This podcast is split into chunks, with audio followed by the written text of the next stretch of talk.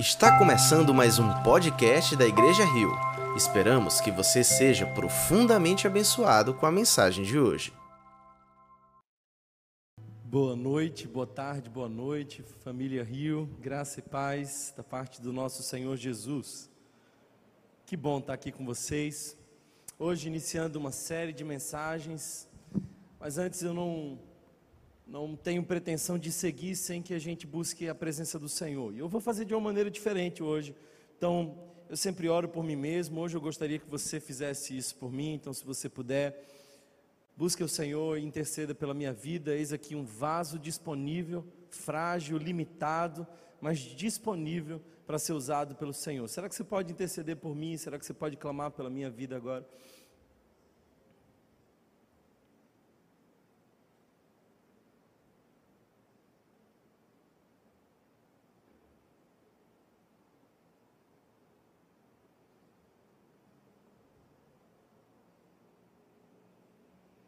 Tem misericórdia de nós, fala ao nosso coração, Jesus.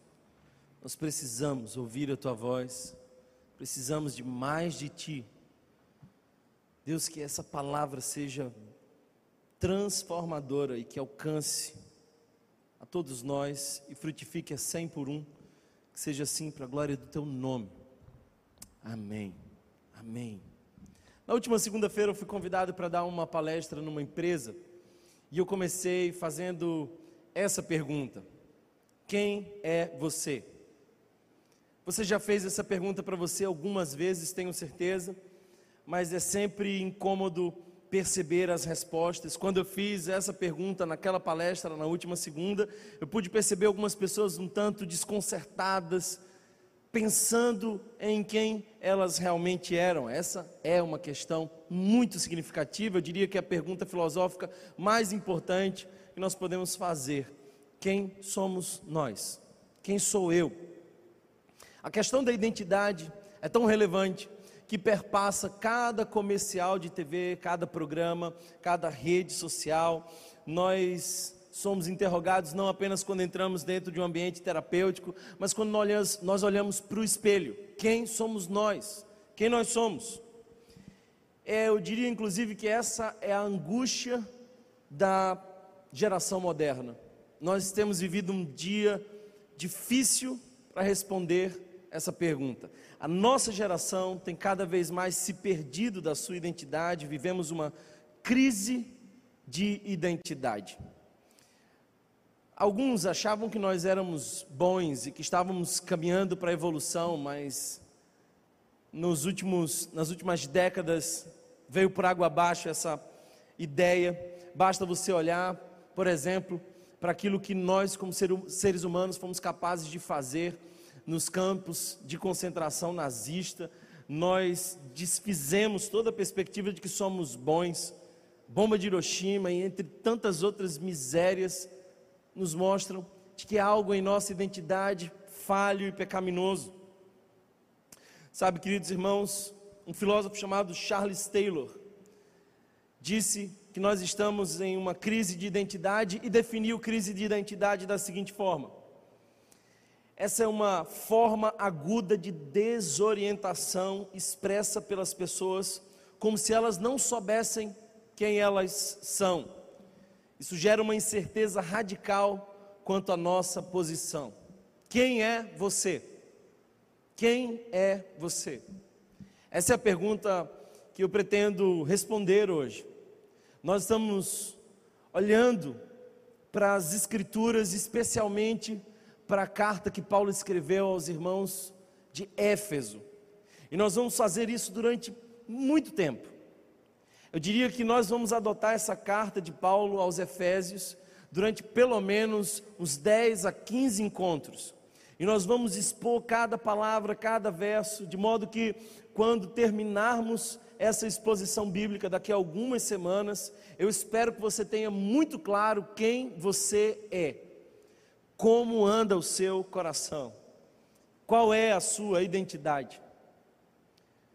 Os filósofos, sociólogos percebem alguns movimentos, algumas características dessa crise de identidade contemporânea.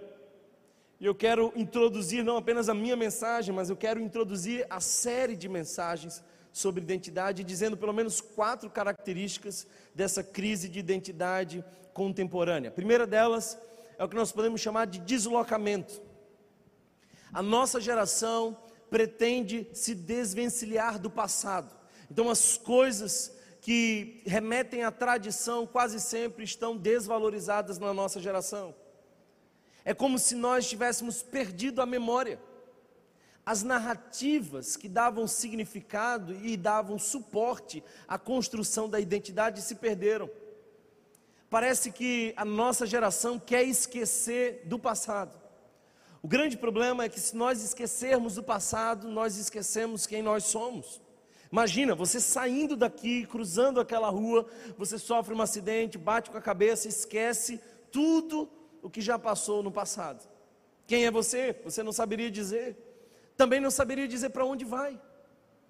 Portanto, a nossa geração, pelo desejo de autonomia, desfez os vínculos com a tradição, com o passado. Nós tratamos com ceticismo todo tipo de história que forma identidade. Queridos irmãos, o grande problema disso é que se não sabe de onde veio, não sabe para onde vai e não sabe quem é. As narrativas de criação da identidade foram deslocadas, mas direção exige identidade, identidade exige direção. A segunda característica que eu gostaria de trazer para vocês sobre essa crise de identidade que vivemos nós podemos chamar de invenção. Essa é uma outra característica dessa geração. Um dos valores da nossa geração é o que nós podemos chamar de autoinvenção. Você certamente já ouviu expressões como seja você mesmo. Mas isso é duro de se dizer, especialmente para os nossos adolescentes que ainda não têm a menor ideia de quem são, vive crises existenciais profundas e, embora amadurecidos do ponto de vista fisiológico, não são amadurecidos do ponto de vista psicológico. Nós pensamos assim: eu decido ser quem eu quero ser. E aí, dentro dessa autoinvenção, aparecem mecanismos sorrateiros, como por exemplo o consumismo. O consumismo é uma dessas coisas que, que traz poder de dar identidade. Na nossa geração, a maioria de nós considera de sucesso quem tem poder aquisitivo. O interessante é de que todo consumismo gera dependência. Um filósofo chamado Gener Girard disse certa vez que nós sofremos do desejo mimético. O que, que é isso? É que nós estamos sempre desejando o que as outras pessoas que nós julgamos felizes têm, ou vivem, ou desfrutam. Então nós estamos olhando para o outro e querendo uma realidade que está para além de nós mesmos. É triste perceber que o consumismo, em vez de criar identidade e individualidade, está criando uma homogeneidade na identidade. Todo mundo quer ter o mesmo celular, todo mundo quer viajar para o mesmo lugar, todo mundo quer ter a mesma experiência. Sabe, queridos irmãos, essa é a geração que tem mais liberdade e, paradoxalmente, a mais escravizada, a que é menos livre criar a nossa própria identidade nos deixa altamente vulnerável.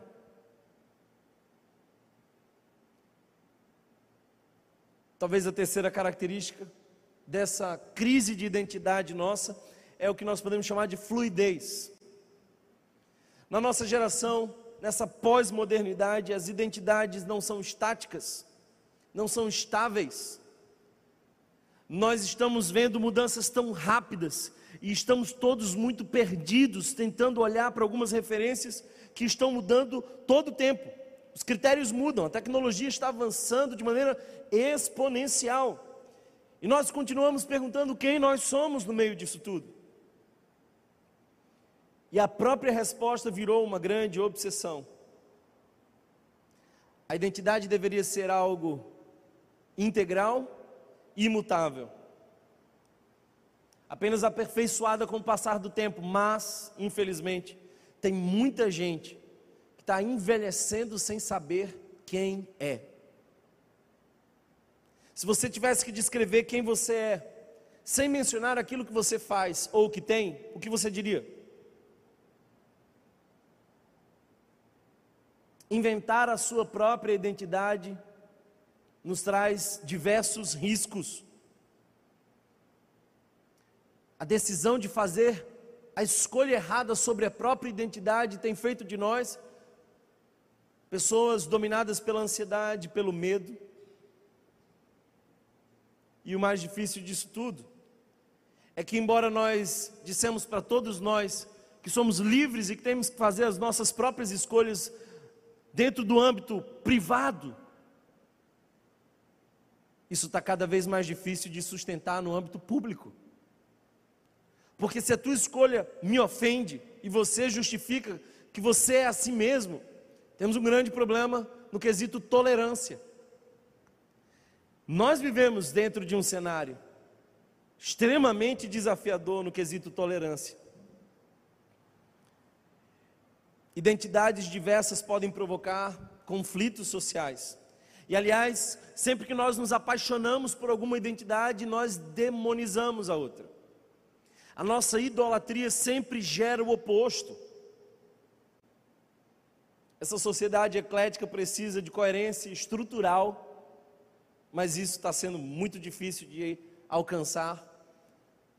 É o sujeito que bate no seu carro, parece que não se importa com você e você sai indignado e pergunta: por que, que você fez isso? E ele disse: eu sou assim mesmo, se resolva. E é verdade, ele escolheu quem ele era, da mesma forma que você escolheu, a diferença é a direção. Então ficamos encurralados entre a hipersubjetividade, essa escolha que nós fazemos dentro da nossa casa, e a hiperconformidade no ambiente público. A grande questão é quem é você? Quem sou eu? Santo Agostinho disse algo muito interessante. Ele disse: se você deseja saber quem é uma pessoa, não pergunte para essa pessoa o que ela faz, pergunte para ela o que ela ama. Quais são os nossos amores, revelam muito mais de nós do que a nossa atividade. A nossa identidade não vem da nossa atividade. Quem é você? Estamos só começando essa série de mensagens e vamos fazer essa pergunta durante muito tempo: quem é você? Temos a dura missão de descobrir a nossa identidade diante de cenários que mudam, diante de um divórcio com o passado, do desafio de inventar-se. Quem é você?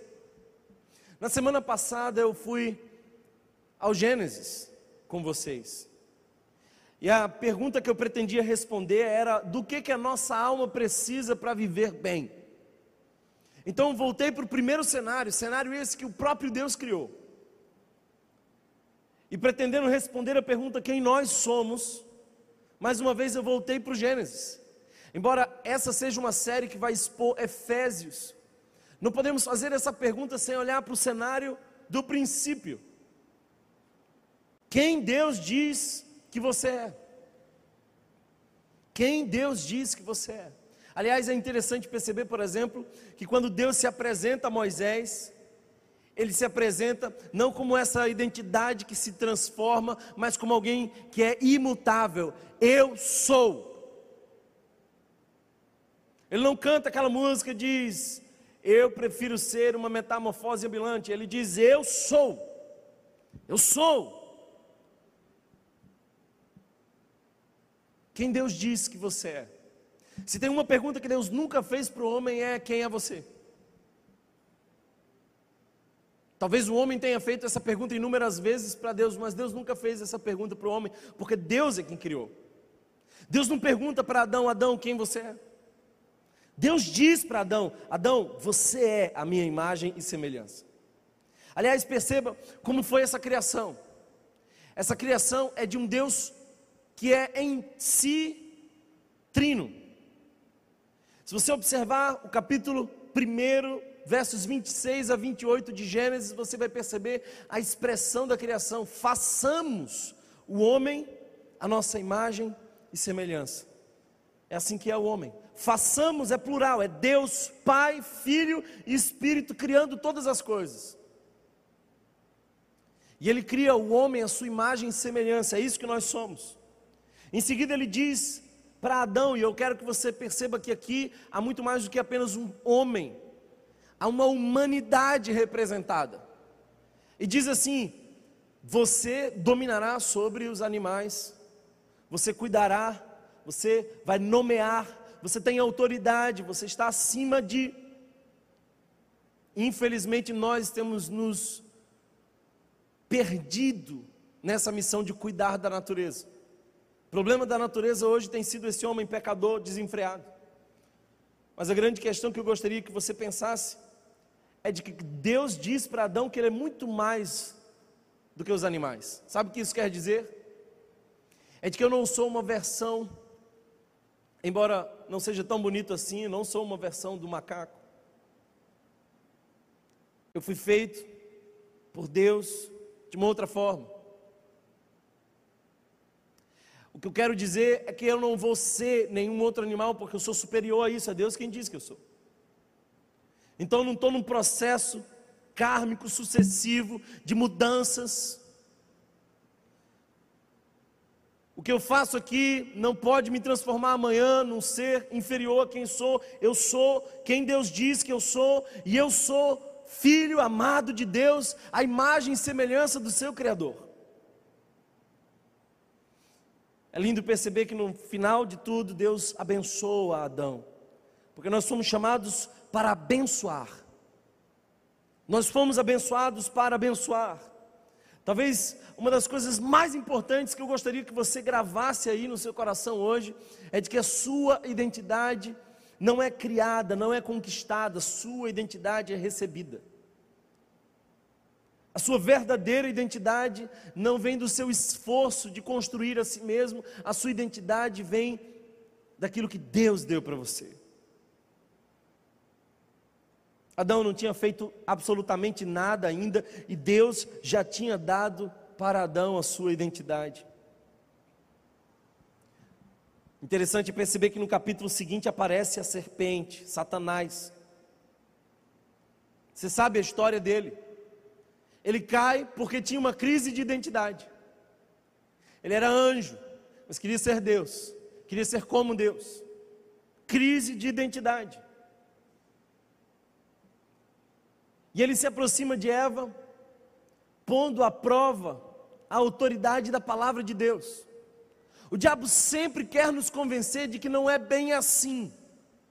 Uma das vozes mais perigosas de Satanás é: eu não acho que é bem assim.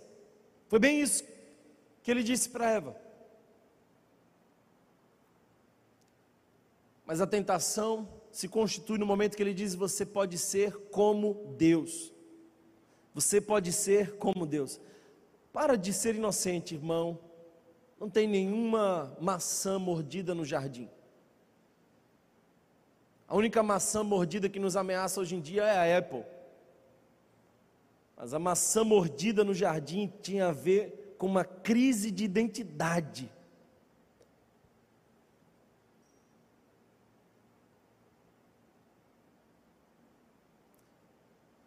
Por trás de todos os nossos pecados, tem uma tentação na área da identidade. Se não veja o próprio Jesus. Jesus, no capítulo 3 de Mateus, você também pode ser, ver essa história em Lucas. Jesus recebe do Pai a afirmação de que ele era filho amado. Ao ser batizado, uma pomba vem e essa expressão valida o próprio Jesus, tu és meu filho amado. É bom lembrar que o seu ministério não tinha começado ainda, a sua identidade não veio daquilo que ele fez, vinha de quem ele realmente era, e ele era porque Deus disse que ele era. Mas o capítulo seguinte, ele vai para o deserto, e no deserto ele está faminto, isolado. No deserto, ele está cansado. Esse é o cenário muitas vezes o diabo usa para nos tentar: fome, isolamento e cansaço. E a tentação de Jesus foi na área da identidade. Se tu és filho de Deus, se tu és filho de Deus,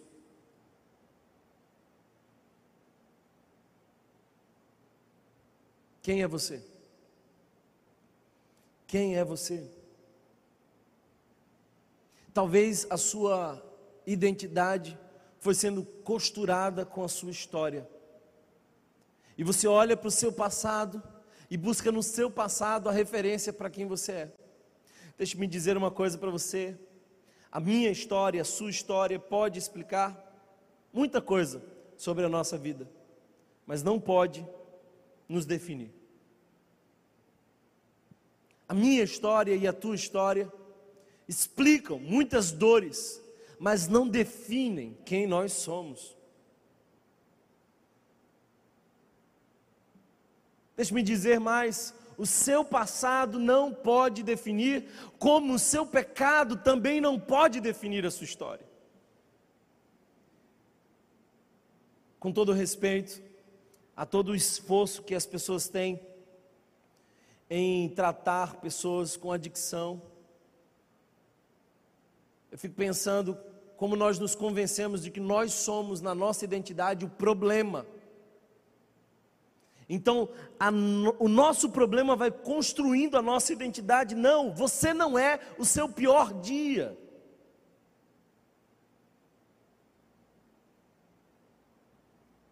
Eu nunca vi alguém no leito da morte aguardando seus últimos momentos de vida terminarem, pedir por algo que nós usamos tanto para afirmar a nossa identidade.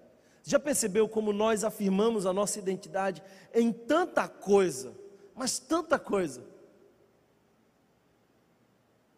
que não tem a ver com exatamente quem somos? Nós vamos criando falsas identidades, afirmando em idolatrias quem somos. Eu nunca vi, por exemplo, alguém no hospital pedir que trouxessem os seus troféus. Eu nunca vi alguém no seu último momento de vida dizer: imprime para mim o meu currículo que eu quero dar uma olhadinha para ver se está tudo ok.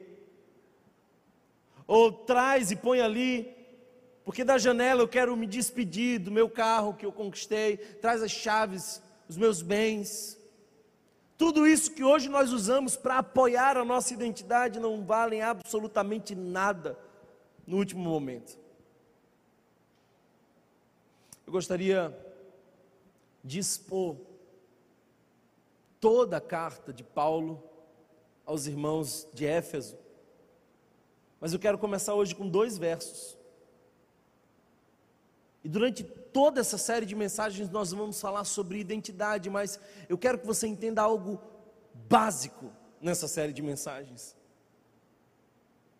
A sua identidade não é aquilo que você pode construir, é aquilo que você recebe do próprio Deus. Por isso eu quero te dizer quem você é.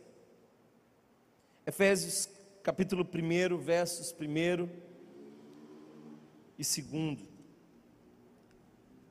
Os dois primeiros versos é aqui que nós vamos ficar hoje, durante toda a nossa reflexão. Efésios, capítulo 1. Enquanto você abre, deixe-me lembrar para você quem é Paulo. Paulo escreveu aproximadamente 13 cartas no Novo Testamento. Essa é uma das que nós podemos considerar como cartas da prisão. Ele escreve essa carta, muito provavelmente preso em Roma. Paulo conhecia bem a cidade de Éfeso, porque tinha ficado ali aproximadamente três anos. A cidade de Éfeso pode ser melhor compreendida se você ler, por exemplo, Atos capítulo 19, essa chegada e esse impacto que o ministério de Paulo causa naquela cidade. Era uma importante cidade portuária, mas também altamente mística. Era uma das cidades de maior idolatria naquela época. Havia altares e templos dedicados a diversos deuses, como por exemplo a deusa Diana. A cidade de Éfeso tinha um desenvolvimento destacado entre as demais cidades. O fato curioso é de que a cidade de Éfeso tinha um anfiteatro com a capacidade de 25 mil pessoas. Isso é muito, mas muito, muito mais do que a torcida, por exemplo, do Náutico. Só estou dizendo para você se situar se você não é bom com números. A cidade de Éfeso é também muito especial porque ali tinha uma igreja especial. E a igreja de Éfeso teve ilustres membros. O próprio João, preso na ilha de Patmos, congregou nessa igreja. E quando vai escrever as sete cartas das igrejas da Ásia, a primeira a qual escreve, sendo conduzido pelo Espírito Santo, escreve a carta a Éfeso, aos Efésios, Timóteo, Priscila e Acla.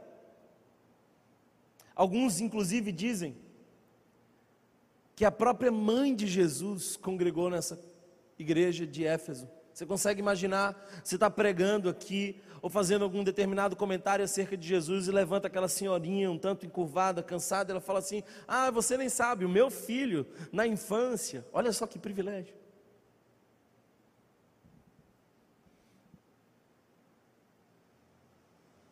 Essa é a cidade de Éfeso, para quem Paulo escreve.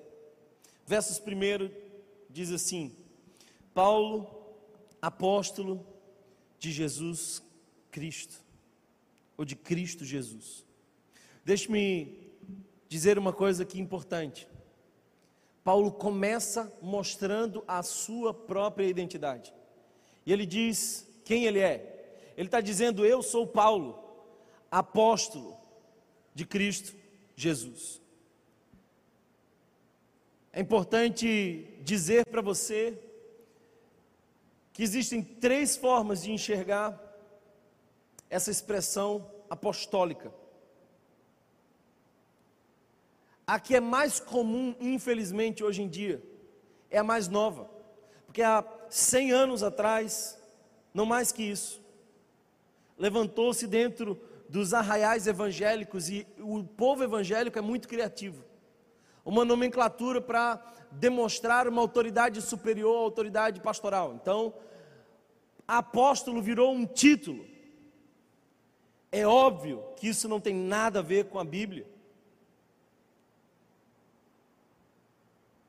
O único conceito de apóstolo que nós temos nas Escrituras é, primeiro, os doze que foram escolhidos pelo próprio Jesus.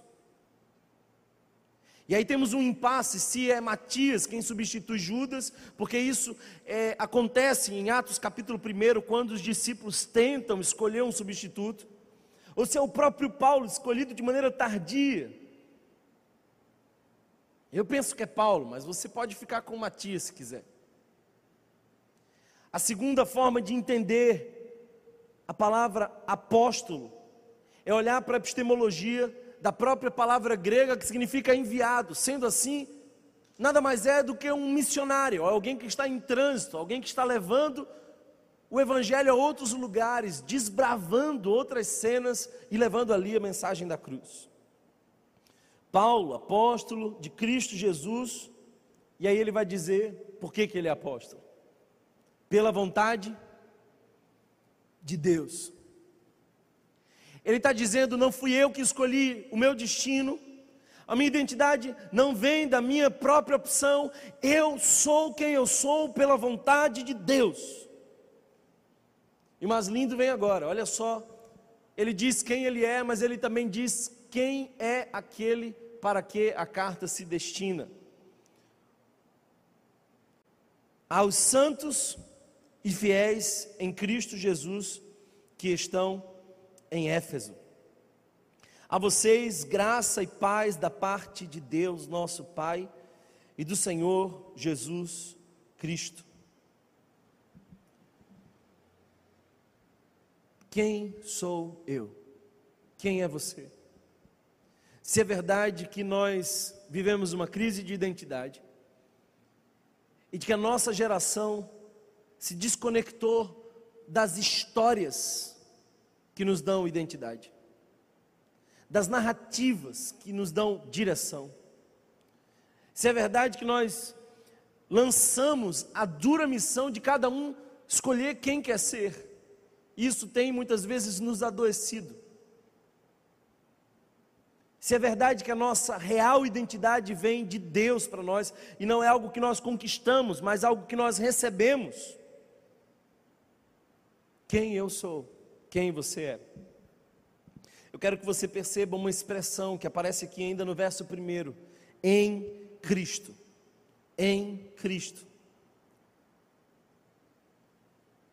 Note essa expressão e eu desafio você durante essas semanas a ler e reler e ler e reler a carta de Paulo aos Efésios. Essa é uma expressão que vai ficar muito clara na sua leitura em Cristo.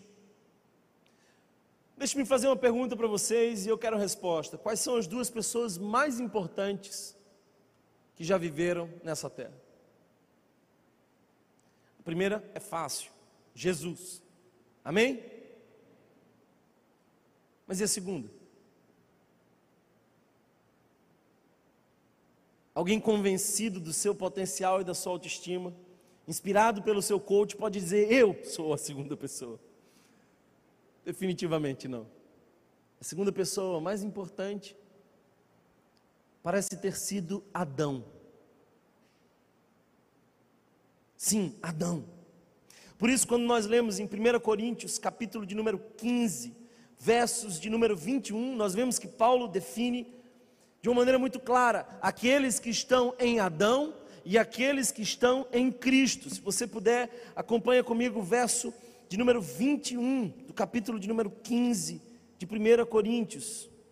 Diz assim: Visto que a morte veio por meio de um só homem, também a ressurreição dos mortos veio por meio de um só homem.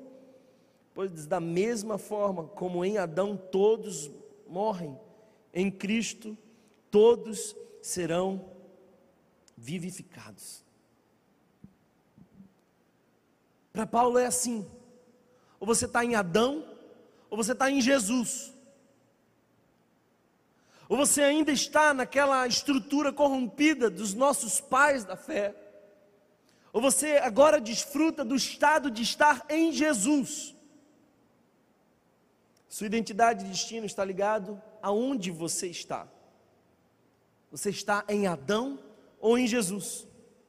São os dois cabeças, são os dois líderes, são os dois capitães. Você está em Adão ou em Jesus? Todos nós nascemos em Adão. Porquanto todos pecaram e estão destituídos da glória de Deus, mas nós temos o privilégio de agora estar em Jesus. Sabe quantas vezes essa expressão em Jesus aparece nas Escrituras? 216 vezes. Sabe quantas vezes aparece a expressão cristão nas Escrituras? Essa tão conhecida? Três vezes. Ora, se você ouve a mesma coisa 216 vezes, só nos resta duas opções. Ou é porque é muito importante, ou é porque é a sua esposa que está dizendo. Porque por, por repetir tantas vezes, deve ser importante. Nós estamos em Jesus. Só em Éfeso, só na carta aos Efésios, Paulo usa essa expressão por 30 vezes em Jesus. A beleza disso é poder pensar de que Jesus trocou de lugar conosco. É como se Jesus estivesse em um determinado local e ele nos chama para desfrutar de tudo que ele tem. E porque agora nós podemos desfrutar de tudo que Jesus tem, ele vai para a cruz e suporta tudo que nós merecíamos.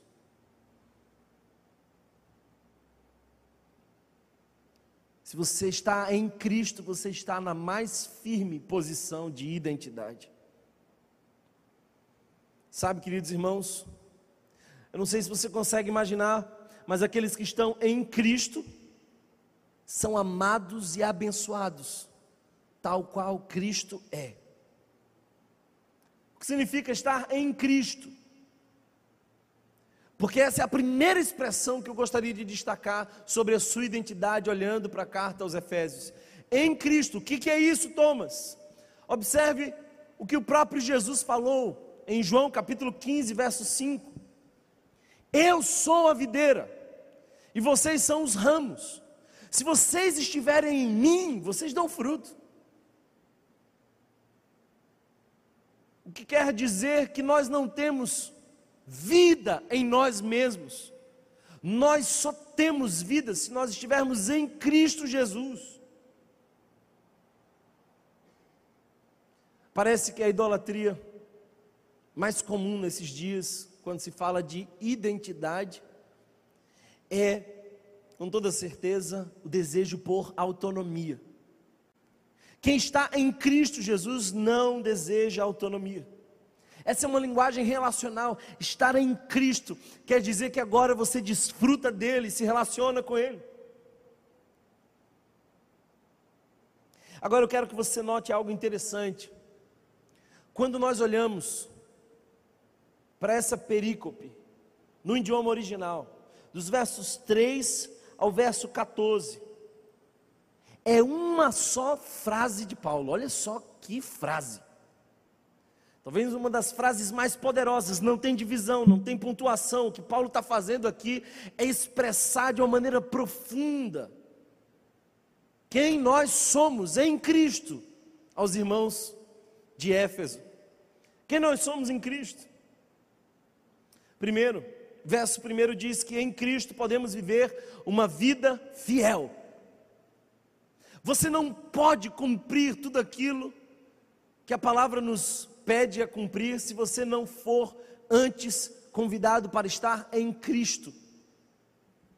Você não pode agradar a Deus e ser fiel sem antes estar em Cristo. O verso 1 nos diz isso. O verso 3 e 6 nos dizem que nós em Cristo somos abençoados. Uma das coisas que nos é comum nessa cultura é a expressão Deus te abençoe, Deus te abençoe. Essa palavra nos diz que nós já fomos abençoados com toda sorte de bênçãos espirituais. Então não tem nenhuma bênção que Deus ainda não tenha te dado. Em Cristo Jesus nós já fomos abençoados. Verso 4 diz que nós fomos em Cristo escolhidos. E talvez você tenha algumas crises sobre essa expressão de sermos escolhidos. Mas o fato é que eu e você éramos órfãos, esperando por adoção, e Jesus entra e nos acolhe. Então, não nos resta outra expressão senão apenas a gratidão de termos sido escolhidos. Em Cristo fomos escolhidos. O verso 7 diz que nós, em Cristo, somos perdoados. Está aí, está em Efésios. Nesse grupo, temos dois tipos de pessoas os pecadores que foram perdoados, porque estão em Cristo, e os pecadores que ainda estão em Adão e por estarem em Adão ainda não foram perdoados. Em Cristo podemos conhecer a vontade de Deus, o verso 9 nos diz isso. A vontade é revelada, Deus se mostra em Cristo para nós, é em Cristo Jesus. Verso 10 nos mostra que em Cristo nós fomos reconciliados. Romanos nos diz que todos nós estávamos distantes, separados, mas em Cristo Jesus nós fomos reconciliados. Em Cristo nós temos herança, o verso 11 nos diz isso. Você tem noção do que isso significa? É que quando nós estamos em Cristo, nós somos co-herdeiro com Ele. Isso quer dizer que nos é possível acessar tudo aquilo que pertence a Jesus. Que herança preciosa! E herança é isso que você não faz esforço para ter, simplesmente recebe, é expressão da graça. Em Cristo nós temos esperança, o verso 12 nos diz isso. Nós não podemos nos assustar com as dores, nem nos desanimar com todas as aflições que nós vivemos, porque o próprio Paulo vai dizer em outra situação que as, que as tristezas, que as aflições, que as angústias desse mundo não podem ser comparadas com as glórias do porvir. Em Cristo nós temos esperança. O verso 13 nos diz ainda mais que nós temos em Cristo o Espírito Santo. Eu não sei se você entende o que é isso, mas é nos tornar habitação do próprio Deus. Deus veio morar em nós. Tudo isso só acontece quando você sai de Adão e vai para Cristo Jesus. A porta está aberta, o convite está feito. A minha missão é pregar-lhes. A de vocês é decidir se vocês estarão em Adão ou em Cristo. Thomas, quem eu sou? Eu não sei quem você é, mas eu sei que se você está em Cristo Jesus, você recebe a identidade e com ela todos os privilégios de quem está em Cristo Jesus. Eu sou em Cristo Jesus.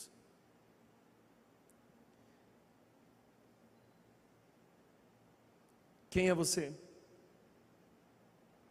A segunda verdade que eu gostaria de trazer hoje, nós ainda vemos no verso primeiro, porque Paulo vai dizer que aquela igreja era uma igreja santa, era santa. O texto diz: aos santos e fiéis em Cristo Jesus. Santa. Deixa eu te dizer uma coisa: a Bíblia fala mais de 300 vezes de que nós somos pecadores. Eu não tenho dúvida disso. Basta olhar para o meu filho, basta olhar para mim mesmo. Essa é uma das coisas que está mais clara diante dos nossos olhos. Nós somos pecadores. E ao contrário do que você pensa, a palavra de Deus nos diz: com mais de 600 referências que Deus se ira com o nosso pecado. Deus está irado com o nosso pecado. Mas o que eu preciso dizer para você é de que você tinha um cálice, e esse era o cálice da ira de Deus aguardado e guardado por nós. Mas no dia que nós ouvimos o Espírito Santo nos chamar e nós saímos de Adão e entramos em Cristo, então Cristo toma esse cálice de nossa mão e nos oferece não mais o cálice da ira de Deus, mas o cálice da graça de Deus. Essa ceia que nós celebramos é, a, é o memorial da graça de Deus. No Getsemane, Jesus disse: Pai, se possível, afasta de mim esse cálice. Que cálice era esse? Era o cálice da ira separado para mim. Mas agora estou em Cristo e eu tenho o cálice da graça. Será que você entende que privilégio nós temos? Como você começaria uma carta tão importante quanto essa para a igreja de Éfeso? Paulo começa falando quem ele é, mas Paulo continua falando quem essa igreja era. Essa era uma igreja santa. Aos santos, diz Paulo. Agora, afinal, uma pergunta: nós somos santos ou somos pecadores? A identidade de um cristão em Cristo é a de santo ou é de pecador? Martim Lutero, e nós estamos no mês que celebramos a reforma, Martim Lutero disse algo interessante, ele disse que nós somos simultaneamente santos e pecadores. Ao mesmo tempo, na mesma proporção, nós somos santos e pecadores. Deixe-me dizer algo para você, eu vou ousar discordar de Martim Lutero. É hoje que você não volta mais. Mas eu penso que nós somos um pouco mais santos do que pecadores. Eu vou explicar por quê. Você precisa entender a diferença entre identidade e condição. Se você é de Cristo Jesus, e algo importante a ser dito, os santos desejam ser fiéis.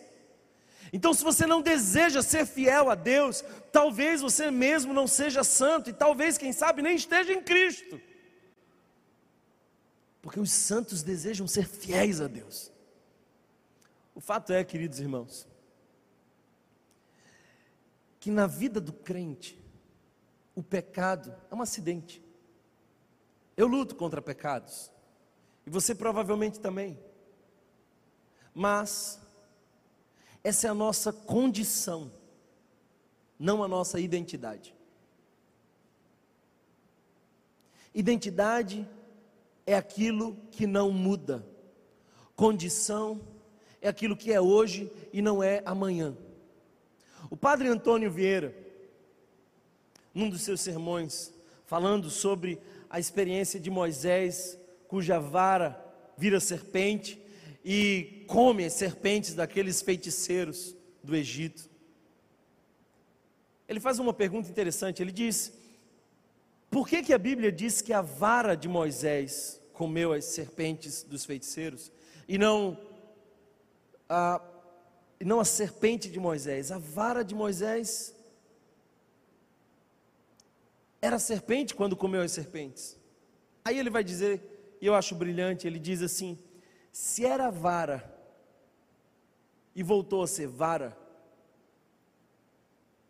embora tivesse sido serpente, é vara.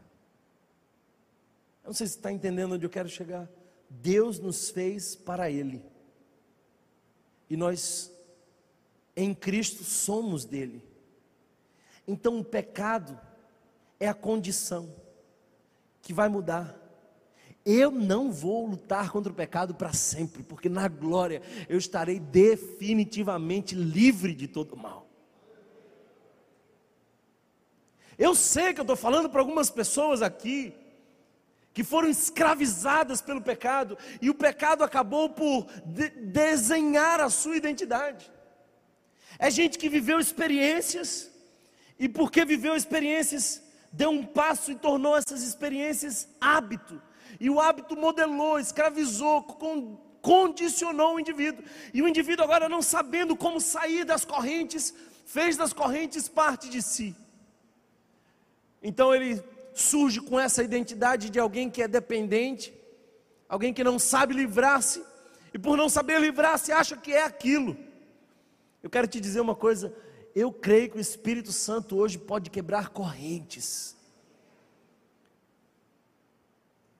Você não é aquilo que você faz, nem aquilo que viveu lá atrás, nem é o seu pecado, tudo isso é condição. A identidade é aquilo que Deus diz que você é. Eu posso estar na luta contra o pecado, mas eu já sou definitivamente santo em Cristo Jesus. Eu não sei se você entende o que eu quero dizer, mas basicamente nós estávamos distantes de Deus e a ira de Deus estava direcionada a cada um de nós. Mas então vem Jesus, e ele se põe nesse caminho entre Deus e os homens, e ele abre os braços na cruz do Calvário. Então, Deus nos vê através de Cristo Jesus, e assim como um óculos que ajusta uma imagem embaçada, Quando Deus nos vê, Ele nos vê através de Cristo. Cristo Jesus emprestou a santidade dele a nós e tomou sobre si os nossos pecados. Essa é a beleza do Evangelho. Por isso que eu posso dizer para você que se você está em Cristo, você é santo.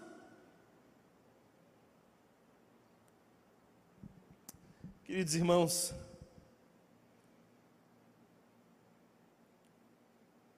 um santo tem poder de vencer o pecado. O santo deseja ser fiel.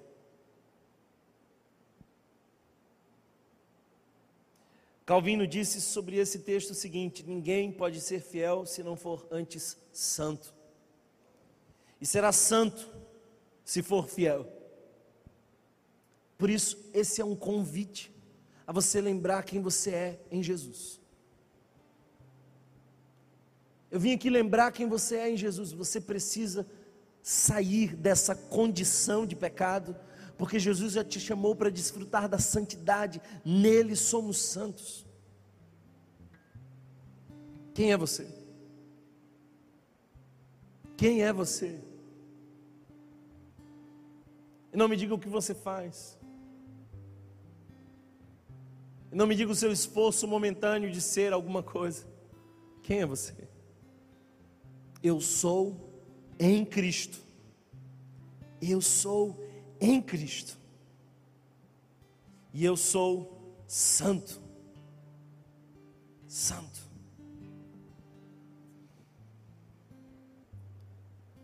O verso 2 nos diz o seguinte a vocês: graça e paz da parte de Deus, nosso Pai, e do Senhor Jesus Cristo. Graça e paz. Nós vamos precisar muito de graça, cada vez que o santo entrar na cena que não lhe pertence, e o acidente do pecado acontece, então a graça vem sobre nós e nos lembra quem nós somos.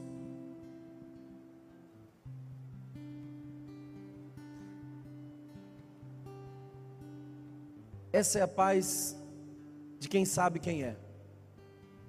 Eu sou em Cristo, eu sou santo. Em quem você está? Em Adão ou em Jesus? Quem você é? Qual é a sua real identidade?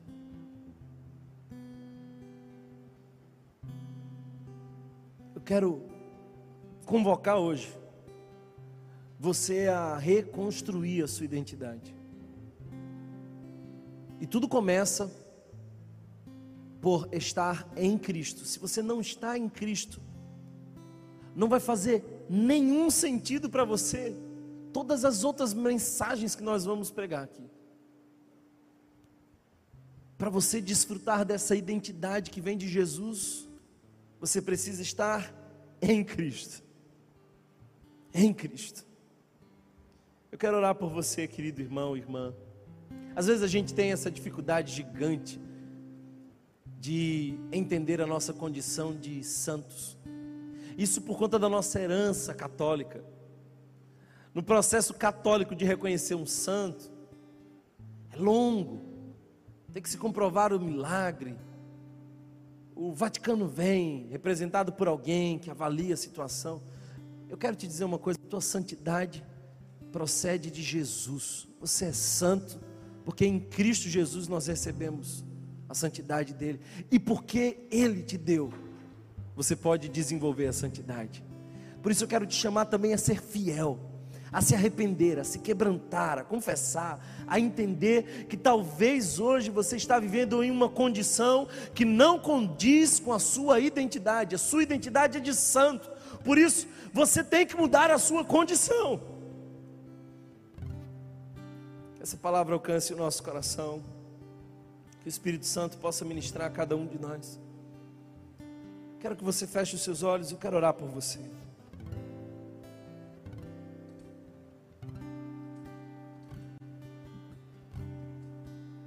Quem é você? Quem é você?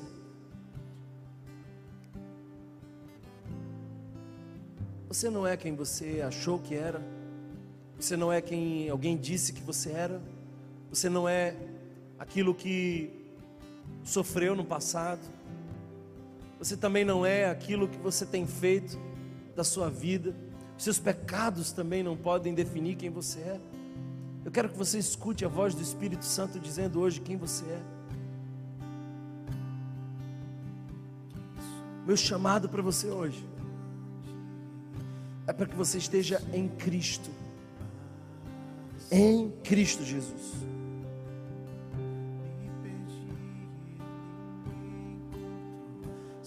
Saiba que Ele te chama para ser santo.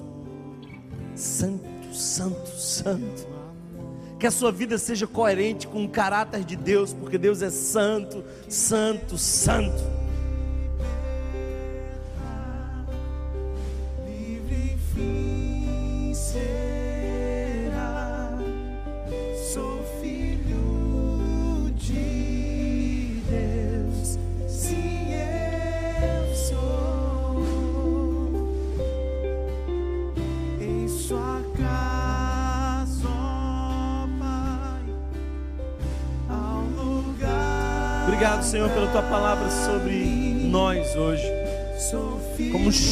Rega as sementes de esperança.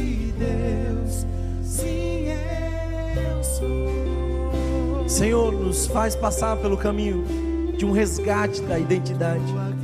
Nós somos quem tu dizes que nós somos. Deus, convoca essa igreja a viver em santidade, Senhor que haja arrependimento, Pai, que haja quebrantamento, que nós possamos vencer as tentações, sabendo que nós somos, porque ter a certeza de quem nós somos em Ti é a única estratégia eficaz contra toda cilada do inferno. Nós somos quem dizes que nós somos. Tem misericórdia de nós, Senhor. Se você foi abençoado por essa mensagem, compartilhe com alguém, para que de pessoa em pessoa alcancemos a cidade inteira.